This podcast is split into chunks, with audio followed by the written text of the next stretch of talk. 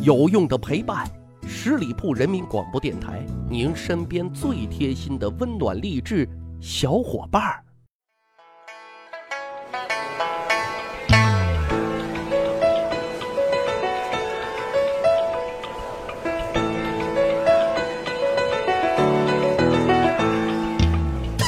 十里铺人民广播电台，趣吧历史，增长见识，欢迎收听《密史趣谈》，我是大汉。古代官员被罢官免职，原因啊，无非有以下几种：第一，得罪了领导权贵，看你不顺眼了，得走人了；第二呢，人岗不匹配啊，不能胜任本职工作；第三，那就是贪赃枉法，国法法纪难容啊。一般而言，可能就这几类了。但是啊，但是。在古代被罢了官职，还有可能是这些看似不正经的原因。哈，今天咱就一起大开眼界，讲讲那些古代被罢官的奇葩理由。话说啊，在唐朝贞观年间，贵阳县县令名叫阮松，阮玲玉的阮，嵩山的嵩，在他主政地方期间啊，也算中庸啊。虽然没有令人眼前一亮的政绩，但也没有给朝廷啊捅下娄子。也就是说，当个县令呢，基本够格，但是后来啊，却遭到了免职的处分。为什么被免职呢？原因真是令人大跌眼镜 啊！因为他的妻子是个醋坛子啊，经常喝东狮吼，所以呢，他就被免职了。有人就说了，这八竿子打不着啊，有什么关系呢？原来啊，阮松的老婆啊，嫉妒心特别特别的强。容不得自己的丈夫与任何女人有接触、有交往，啊，有一回呢，阮松在家中与客人喝酒，来了兴趣呢，就叫了一个女仆人为大家唱歌助兴。这本来也没有什么，可是阮松的老婆不是这么想的。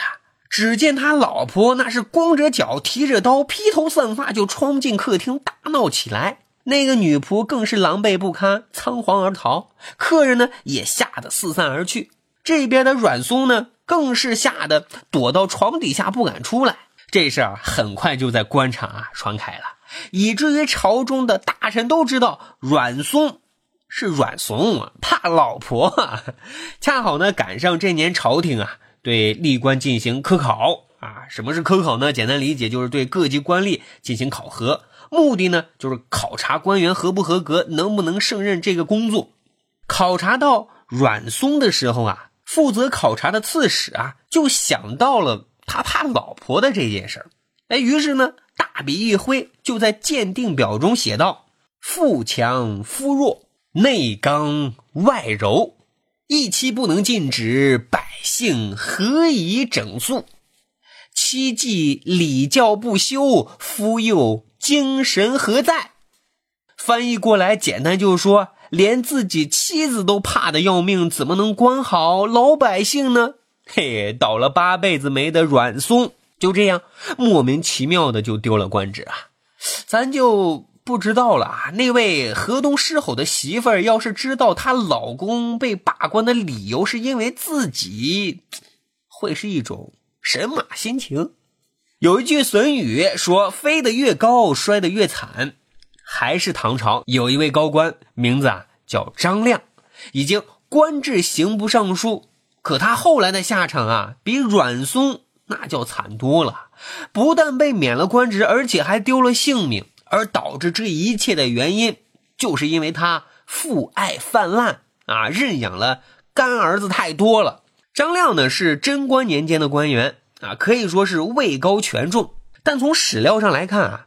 张亮这个人呢，也没有什么劣迹啊，唯独有一个嗜好，那就是喜欢给人当干爹啊。当然了，跟现在一样，古代也是一大把喜欢绑个土豪认干爹的啊。许多要巴结张亮的，就主动找到他，要做他的干儿子啊。他也豪爽，来者不拒，一概笑纳。据说呢，一共收了五百多个干儿子，哈，本以为可以儿孙满堂，其乐融融，可是没想到后来摊上事儿了。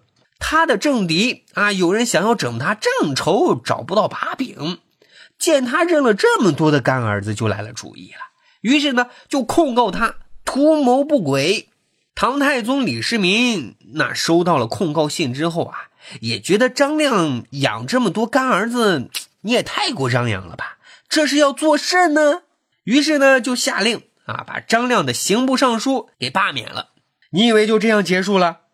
宫廷大戏能有这么简单吗？接下来有人就进一步控告了，说张亮，你之所以养了这么多的干儿子，是有谋逆之心。这样一来，问题可就大了。本来最多是一个生活作风问题，现在已经升级为政治问题了。养这么多干儿子，又手握大权，这不是谋反是什么呢？于是乎，很快就被判了一个斩立决。可怜的张亮啊，真叫欲哭无泪，给谁能讲个清楚，讨个公道呢？只能怪自己当初认这么多干儿子，真是要做甚呢？十里铺人民广播电台长见识、长谈资、密史趣谈这期节目啊，就是这样。我们有一个趣吧历史的小分队。如果你喜欢历史边角料，欢迎大家关注十里铺人民广播电台的公众微信账号，然后回复数字一就可以添加大汉的个人微信。经过简单的审核之后呢，就会邀请您进入这个历史小分队当中，我们共同相互交流、相互学习。这期节目就是这样，咱啊下期再会。本期节目由十里铺人民广播电台制作播出。了解更多的资讯，请关注十里铺人民广播电台的公众微信和新浪、腾讯的官方微博。感谢收听，我们明天再见。